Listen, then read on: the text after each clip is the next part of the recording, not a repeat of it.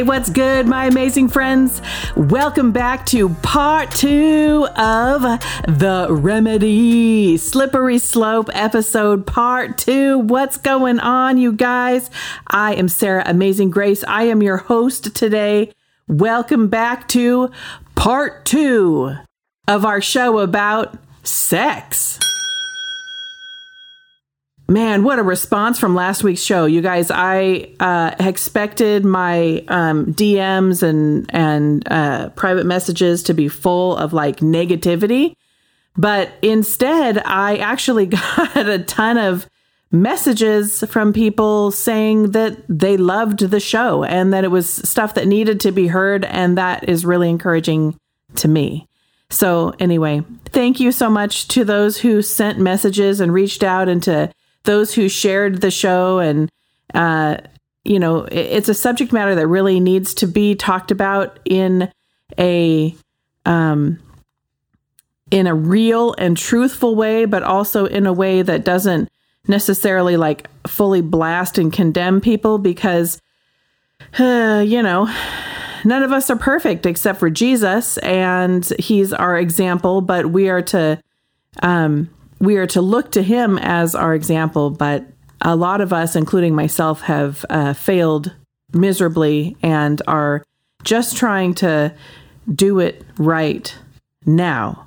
Anyway, and if you haven't listened to part one, uh, head on over to the library uh, of the shows and give it a listen. Slippery Slope Part One. If you didn't hear it, I was pulling back the covers, if you will, kind of slipping between the sheets, so to speak, exposing some of the sexual immorality that has led to the days of Lot in which we are living, the slippery slope of opening the door to the sexual revolution, free love, and the dawning of the age of Aquarius, and all that kind of stuff that has led to all manner of sexual perversion. And as I talked about on last week's show, they're uh, now even pushing a, a pedophile agenda, which is uh, normalizing, or they're trying to normalize something as incredibly, unbelievably, heartbreakingly disgusting as pedophilia. Acting like it's a normal sexual orientation Ugh, I can hardly even believe that this is a subject on the table. And if you don't believe me, you can Google look at, or DuckDuckGo or whatever search engine you're using. I mean, the Western Journal has reported that they no longer want to use the term pedophile, that that's uh, inflammatory. Now it's called minor attracted persons, also known as MAPS, and that it's a blanket term that includes I don't even want to talk about it. Just disgusting, disgusting, disgusting, disgusting. All, all manners of it. And they're using that new term in order to distance themselves from, uh, quote unquote, the toxicity of the connotation of the word pedophile.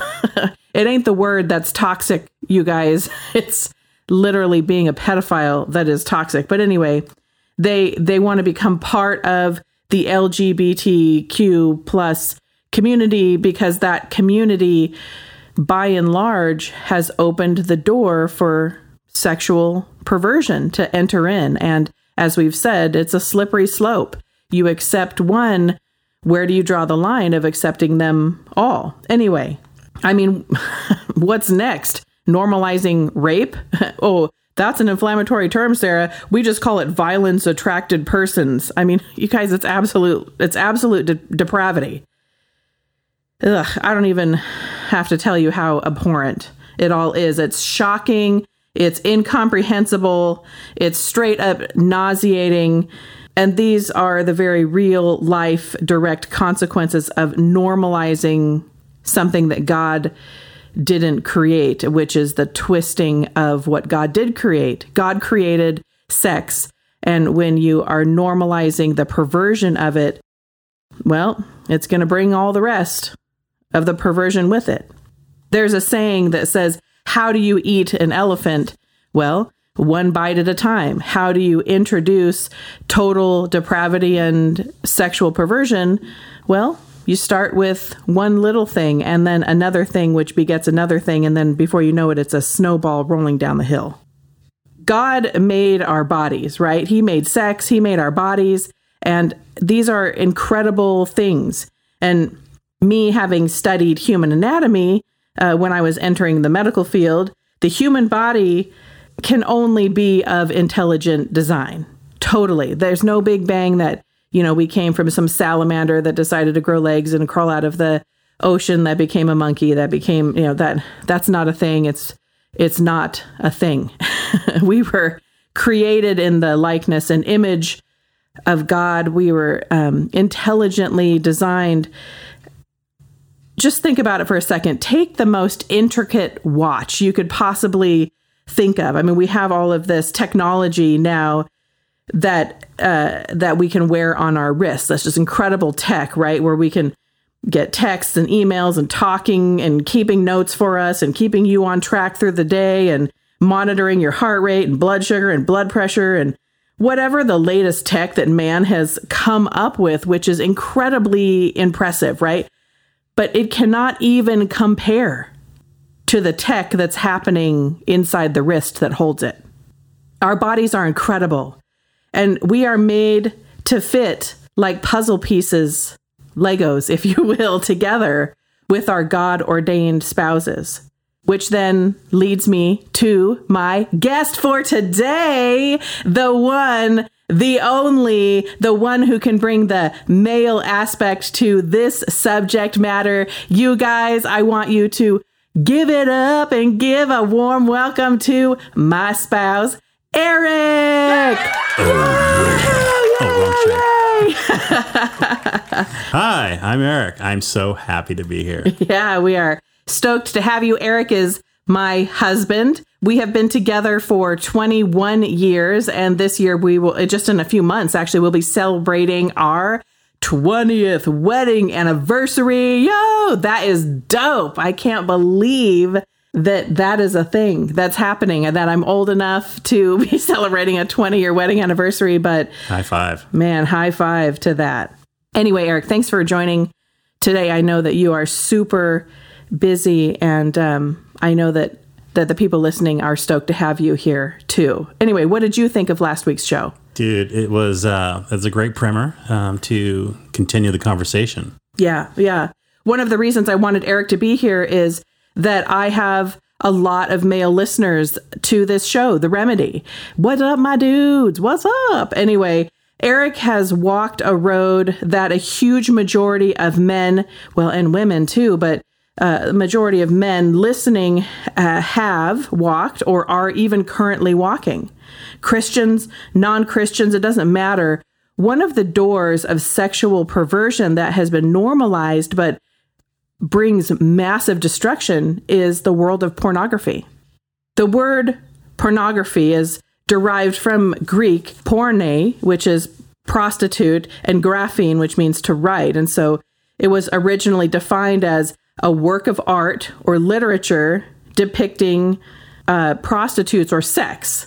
And researchers define pornography as uh, art that is created solely for the sexual arousal of someone. So, anyway, we have works of art that are not created for the sexual arousal of, that are not pornography. We've got the statue of David and Venus de Milo, and we've got cave drawings and hieroglyphs that depict people without clothes on, naked people.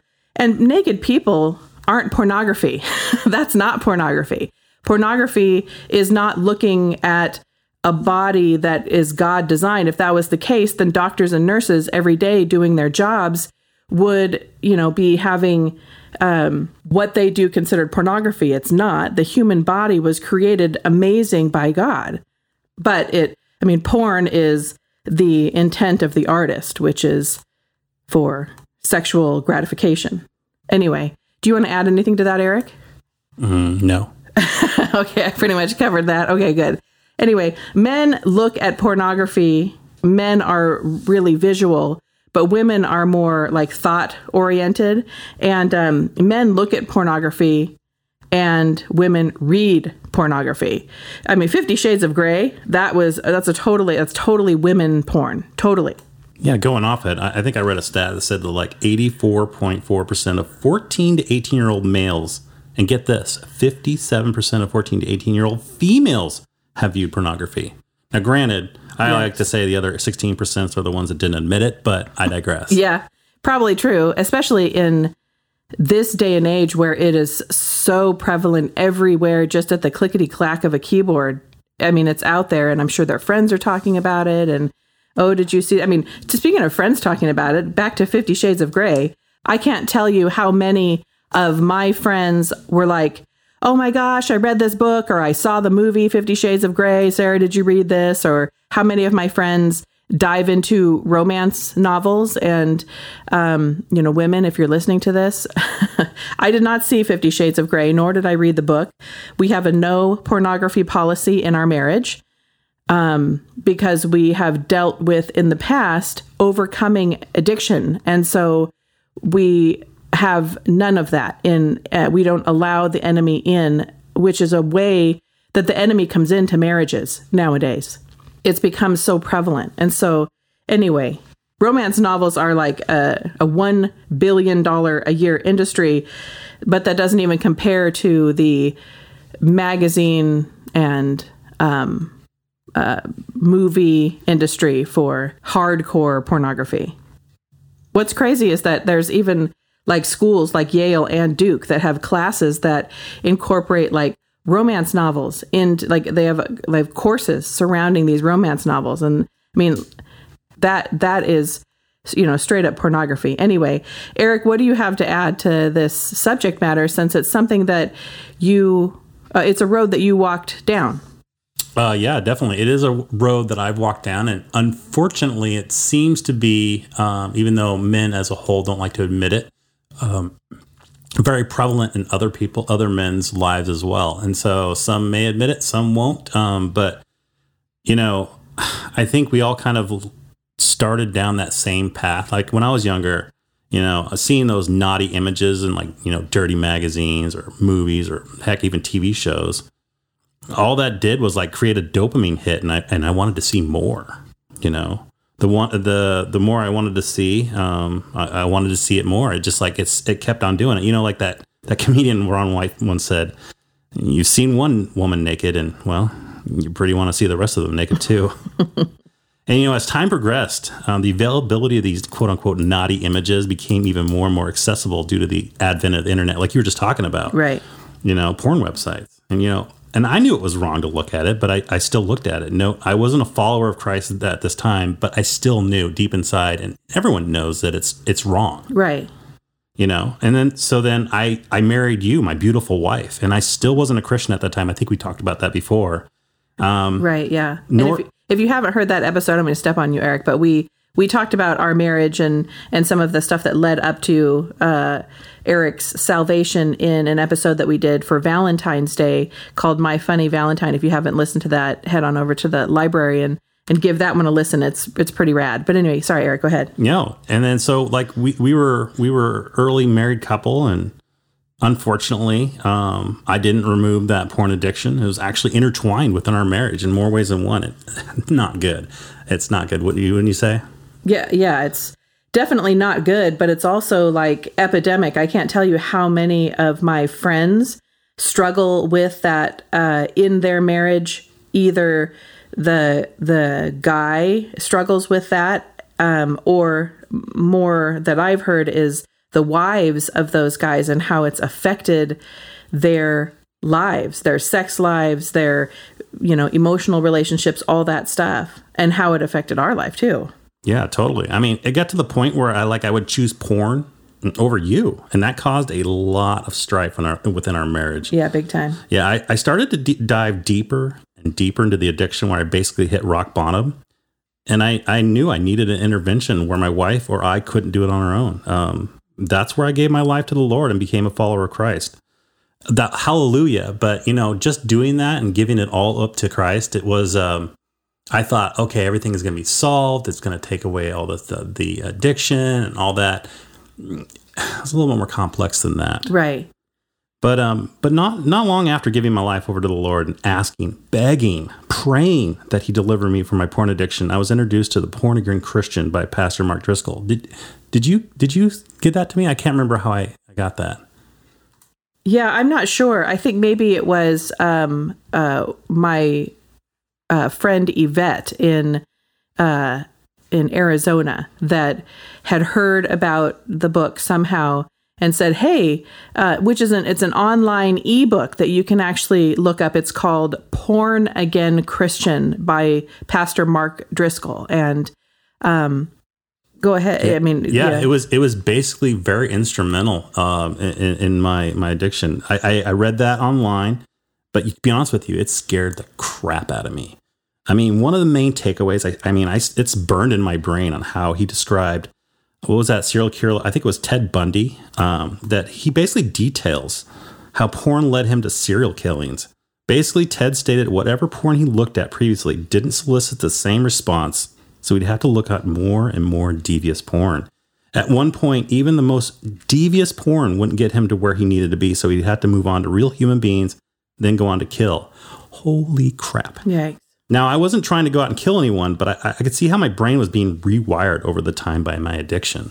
Which is exactly what what that industry banks on because it's what keeps people coming back for more. It's not just the image of a naked lady, you know, because those are burned in your brain, but like now you have to have more and more and more and and it's a dopamine hit. It's it's an addiction. Yeah, it's yeah. like yeah, it's like those that what is that uh, that study where those rats would have had like you know cocaine or uh, whatever, and they had a little bell and they kept asking for more and more cocaine, yeah, yeah. whatever it was until because it's a dopamine response. Yeah. But you know, like being an engineer by trade, I have a huge respect for math and science, but I, I never really gave much credence to the social science in the past. But that, but going through the, all that I went through, I've gone through a lot of self reflection, and I learned how my brain was dealt dealing with the addiction. You know, it says that that porn acts on the male brain a lot like other stimulants, like we were just talking about, like cocaine. Right. Once, once you have it, you need more and more to meet the same dopamine reaction. And this, by definition, is a slippery slope. Yeah, totally. I mean, that's exactly the slippery slope. A, a little bit begets more, begets more, begets more. Yeah. And I, now, you remember that old radio host? Uh, people might not even know what radio is. But anyway, that, that, that radio host Paul Harvey, you know that guy that did. I think rest- podcasts are the new radio. Oh, but anyway, the, whatever. The new coolness. But back in the day, they had a thing called the radio, and they had this this guy named Paul Harvey. He was kind of known for the rest of the story. Mm-hmm. And I remember uh, he did like um, this one show that was called "If I Were the Devil," And I started to ask myself, why is porn more, and more specifically, sexual perversion such an issue? Well, well, if I was the devil, I'd try to per- pervert things that are completely needed to sustain life, mm. like the need to procreate, drinking, eating. You know, the things that need to keep humans alive and moving forward. What better parts of our human lives to interject sin, but in the things that are inherently woven into our DNA, like sex? I mean, it's amazing that you bring that up, Eric, because it's so true that that's exactly what the enemy does. He takes something that is made for or made by God and twists it, perverts it, uh, changes it, anything he can do to lead you astray from God and get you further and further away from God, who, Yahweh, who has made this incredible union between man and woman, this incredible act that is between man and woman and has perverted it. I mean, sex is like sex is promoted, it's pushed, it's taught, it's twisted, it's completely perverted in every way, and it is pushed in every way except in the context of which it was created for. Sex sells. Sex sells, exactly. I mean, within the bonds of a godly marriage, sex is is incredible. And yeah, sex sells you know? I mean we have freaking burger commercials that you can't even you can't even see an ad without sex or some kind of enticement of you know using sex to entice like you know if it doesn't get all over the place it doesn't belong in your face you know? And it's like this is for a burger. But like you said sex sells one thing that i've totally noticed is that there's no shortage of sex around. everywhere you look, sex, sex, sex, you know. But what I don't see is sex being taught in the um Yeah, when was the last time you heard a sermon about how good sex was in marriage? exactly. exactly.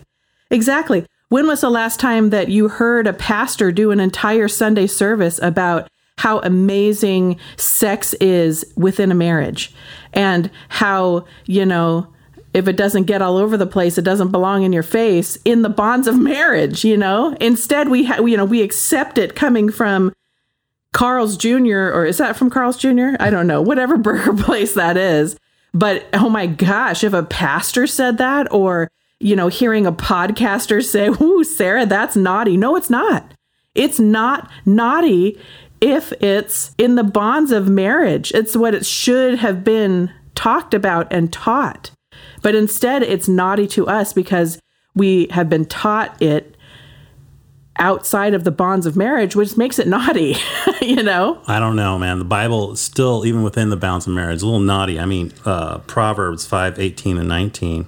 Uh, let your fountain be blessed and rejoice in the wife of your youth, a lovely deer, a graceful doe. Let her breasts fill you at all the times with delight and be intoxicated always in her love. I don't know how you can unwind that as being not naughty, but it's.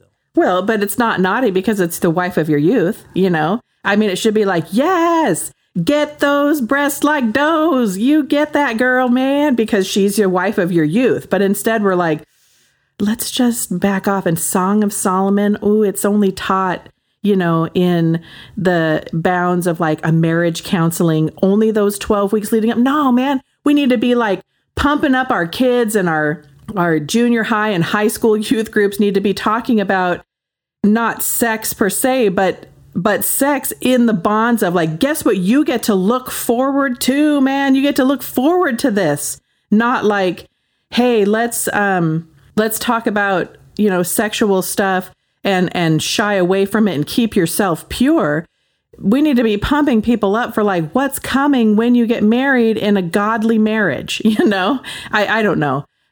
I mean, I guess they do, but they pump it just as like sex is taboo. Don't talk about that. Be abstinent, which it Why do doesn't you- work. Why do you think they do that? Why, I mean, why do you think they omit that message in church? I mean, I can't speak for all churches, but I've been to a Why do you think? I don't know. Yeah, I think that it's because sex is a taboo subject in the sense that it's, you know, it's it's naughty and it's behind closed doors and you know, yet it's not behind closed doors. It's on a freaking burger ad and it's you know, Maxim magazine on the stands and I mean it's it's everywhere except where it should be. You mean they're promoting sin instead of what has been designed for? Exactly that slippery slope of perversion. That's what I'm talking about.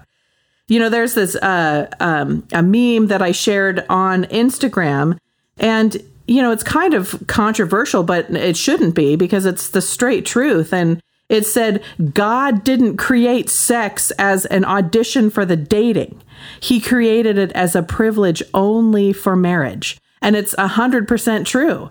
But right now, what the only thing that I see is sex being, you know, done, whether promoted or not, in dating.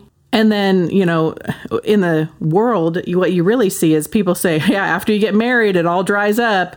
I mean, that's what people promote is that, you know, I don't see people promoting after marriage sex is incredible. What I see people promoting is, you know, sex is, you know, amazing when you're dating or when you shouldn't be doing it, but then when you can do it, it's not it's not happening. But let's be real: sex before before marriage, albeit some may say fun, is completely void and empty. Yeah. I mean, that's 100% true. A hun- 100%. I mean, uh, you know, I am doing this show on sexual immorality and sexual purity, but I didn't remain sexually pure before I got married. I, you know, I wish I did, but I didn't. And you know, I'm I'm trying to unpack that. I mean, I know that I'm forgiven and I'm within the bonds of marriage, but let me tell you, and it's not just in the bonds of marriage. I have to really give the caveat to that is sex is incredible within the bonds of a godly marriage where both partners are striving in their own personal lives to live a righteous life for the Lord. which then makes things amazing between the two of them. Agreed. Now, I know we've kind of talked about this, you know, uh, normally in our real life. I think we had this conversation a couple days ago, but you and I both were we didn't save ourselves for marriage. And if we knowing what we know now, would you have done it differently? you know, I can't I mean, I it's it's a hard question to answer because now the Lord can use that in my life and the pain and the heartbreak and the horrible things that I went through because of my own choices um has has helped other people come to know the Lord, which is awesome. And the choices that I've made in the past shape who I am today. That being said, I grieved the Lord's heart and then also grieved my own heart. I've talked openly about the fact that I got pregnant when I was 17 years old and I chose to have an abortion. That is a heartbreak that has broken my heart for almost 30 years.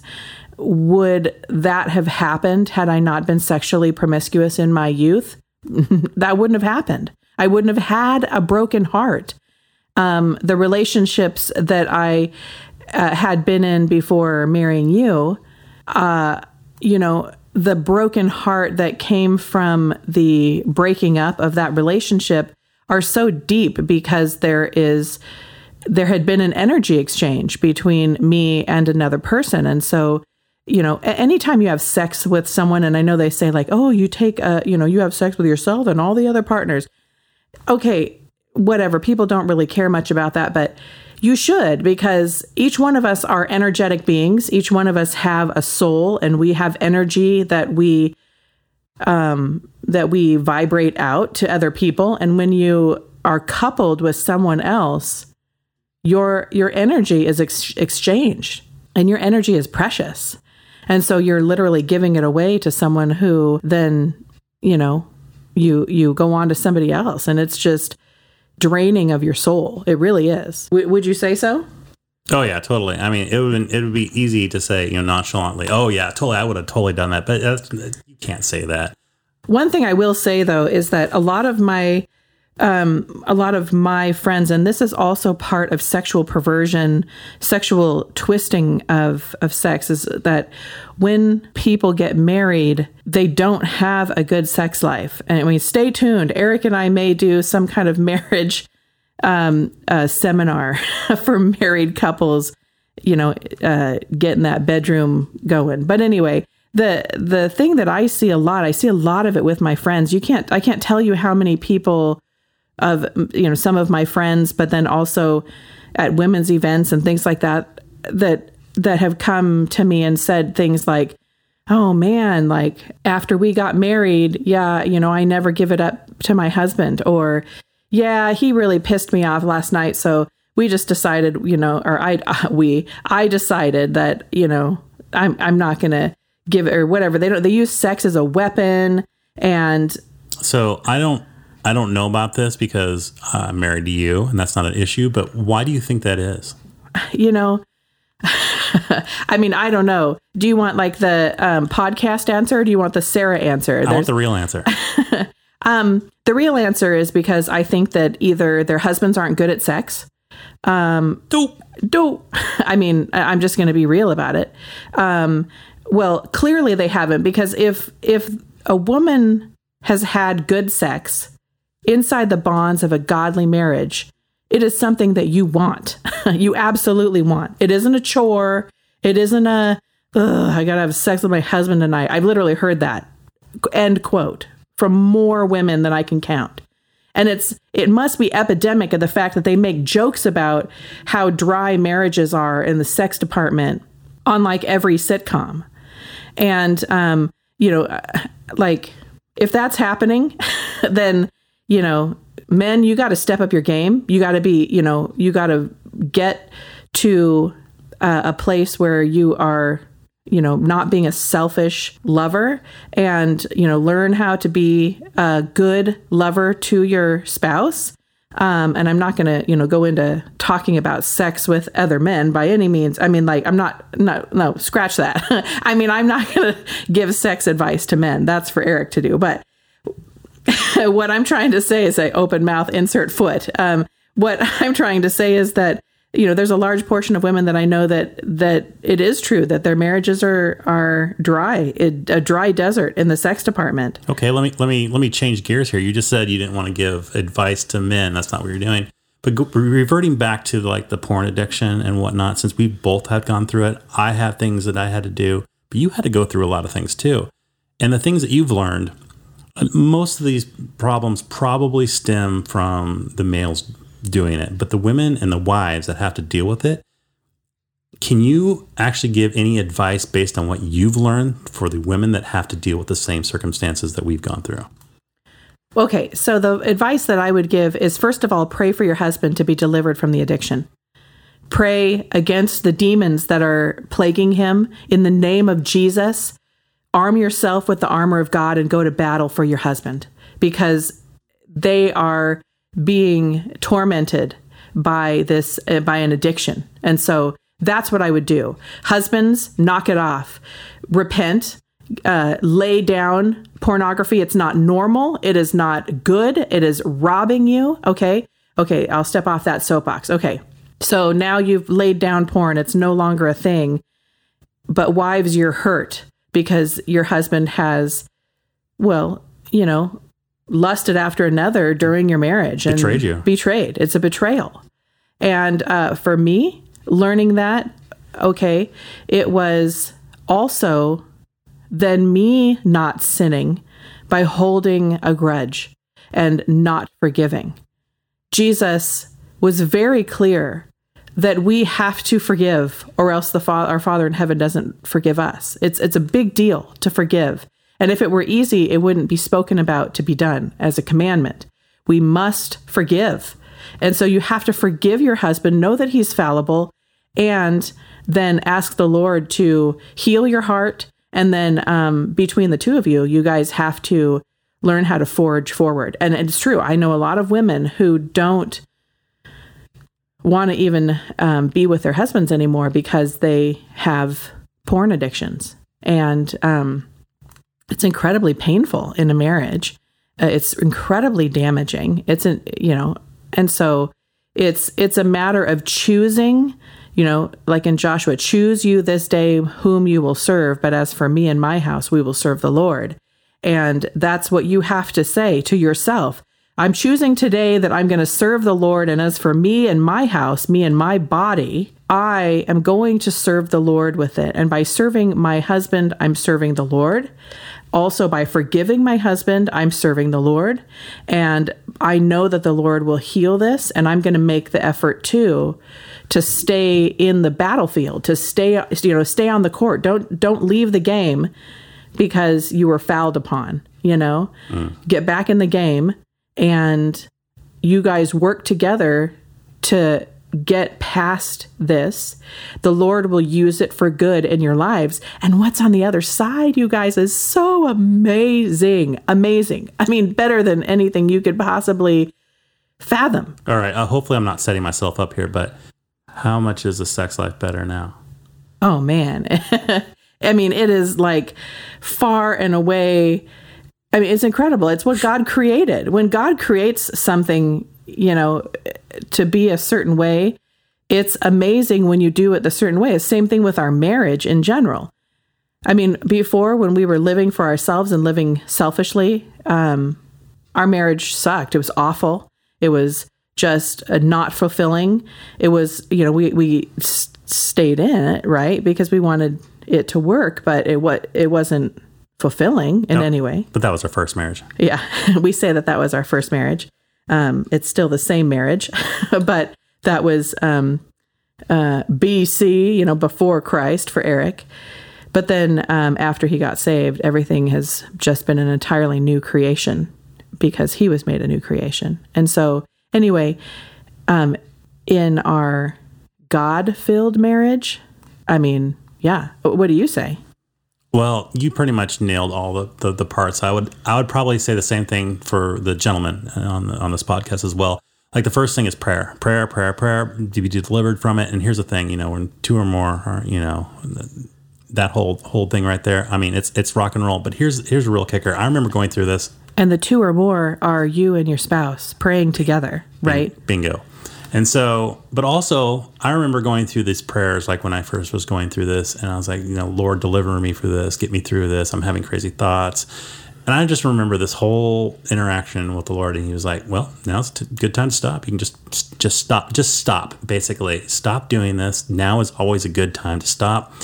And then, and then just put all your efforts into your significant other, aka your wife.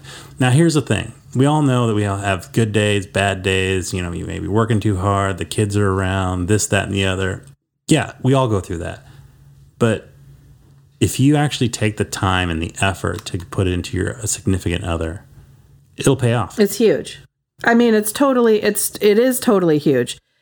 Look, God created sex, and if you're not doing it or if it's not good, then you need to get with God and find out why. Bottom line, together and apart. What's what's going on inside of you that you need to plug into God first for, you know, to to get what you need to be a good wife same with a husband. If if you are not being uh, if you are not being the way that you could stand in front of Jesus and say, "Yeah, this is how I was towards my wife," then knock it off. Period. End of story. No excuses. But if you are living um, that you know, and and things aren't good, plug into God first, and then plug into your wife. And I, I you know, maybe literally and figuratively. Whoa.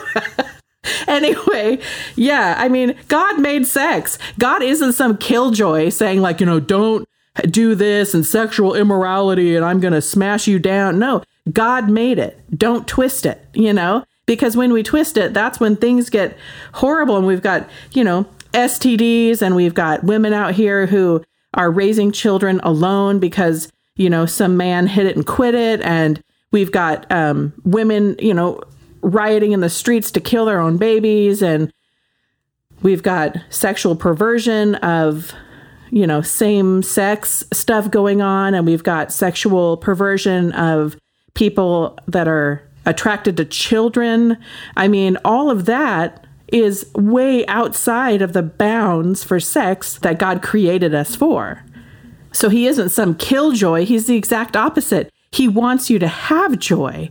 So he's like, hey, do you know, here it is inside the bounds that I created for. This is super joyful and amazing. And you don't have to deal with all of this horrendous hurt and pain and, you know, horribleness that comes from opening the door to the slippery slope of sexual immorality. When you open the door to pornography and allow that in your marriage, oh, it's not harming us. Yes, it is. it, it is not anything that you should be having inside the bounds of marriage. It makes for unrealistic expectations. It makes for, anyway, we're going over time here, but, you know, in First Corinthians, Paul says that, you know, because there is so much sexual immorality, each man ha- should have his own wife, and that each woman should have her own, hus- own husband, and that a husband should fulfill his wife's sexual needs, and that a wife should fulfill her husband's sexual needs and that the wife wife you give the authority of your body over to your husband and your husband you give the authority of your body over to your wife. And it says don't deprive each other of sexual relations unless you both agree to refrain from sexual intimacy for a time so that you can give yourselves more completely to prayer then afterwards, you should come together again so that Satan won't be able to tempt you because of your lack of self control. I mean, Paul, uh, this is like, you know, a few thousand years ago, or, you know, almost a few thousand years ago, that Paul is ta- talking the same stuff that, you know, is the same thing that, that, you know, it's, it's the remedy. It's nothing new under the sun. nothing new under the sun. And here we've got the remedy right here. How do I fix all of this stuff that's going on because sexual immorality has been going on, you know, for days and days. Well, I mean, there it is right there. Wives, give yourselves to your husbands. Husbands, give yourselves to your wives. Quit giving yourself to porn. Quit giving yourself to sexual immorality and immoral thoughts and behaviors. Give yourself over to the Lord. Let Him change you. And, you know, uh, you know, boom. The end. End of story. You know what I mean? Know what I mean, Vern? I do. anyway, So that's kind of our show today is that, listen, you guys, there is a remedy. And, you know, sex is something that was created by God for us, for procreation, but also as a gift for us. There's all kinds of hormones and things that happen during sex that bind you together with the person that you're with. God made it that way to create uh, one flesh between the two of you. If you're running around auditioning people while you're dating, knock it off. I don't care how good it feels or how much you need it or all this kind of stuff. It, it will never serve you. It will never serve you. I promise you that. It will only lead to heartbreak and destruction. Doing it God's way, I mean, I know that this sounds like, you know, prude, but yo, I ain't no prude. I am not a prude at all, you guys. I am totally, uh, a, you know, a sexual being. And I'm telling you that within the bonds of marriage are, you know, is where that should be. And it, you know, we would do away with all of the, we wouldn't have, have all of these issues if people would just do it right. It's right. do it right. What is it? What's that? I'm not going to say that. do it right, do it tight. anyway, all right, you guys. Man, you should listen to the bloopers of this reel. it's gonna be good. All right. Anyway, listen. I like the way you work it. No diggity. I got to wrap it up. Is the where I was going with this? All right, you guys. Thanks for sticking around. It's been a longer show than normal, but uh, it needs to be said. And uh, you know, keep it for the Lord. Love you guys. Keep it in your pants. Keep it in your pants. Until you're ready to do the dance. Until you're ready to do the dance. and stay on your knees before the Lord, before the Lord, in the Word of God. I love you guys. Until next week, peace. peace.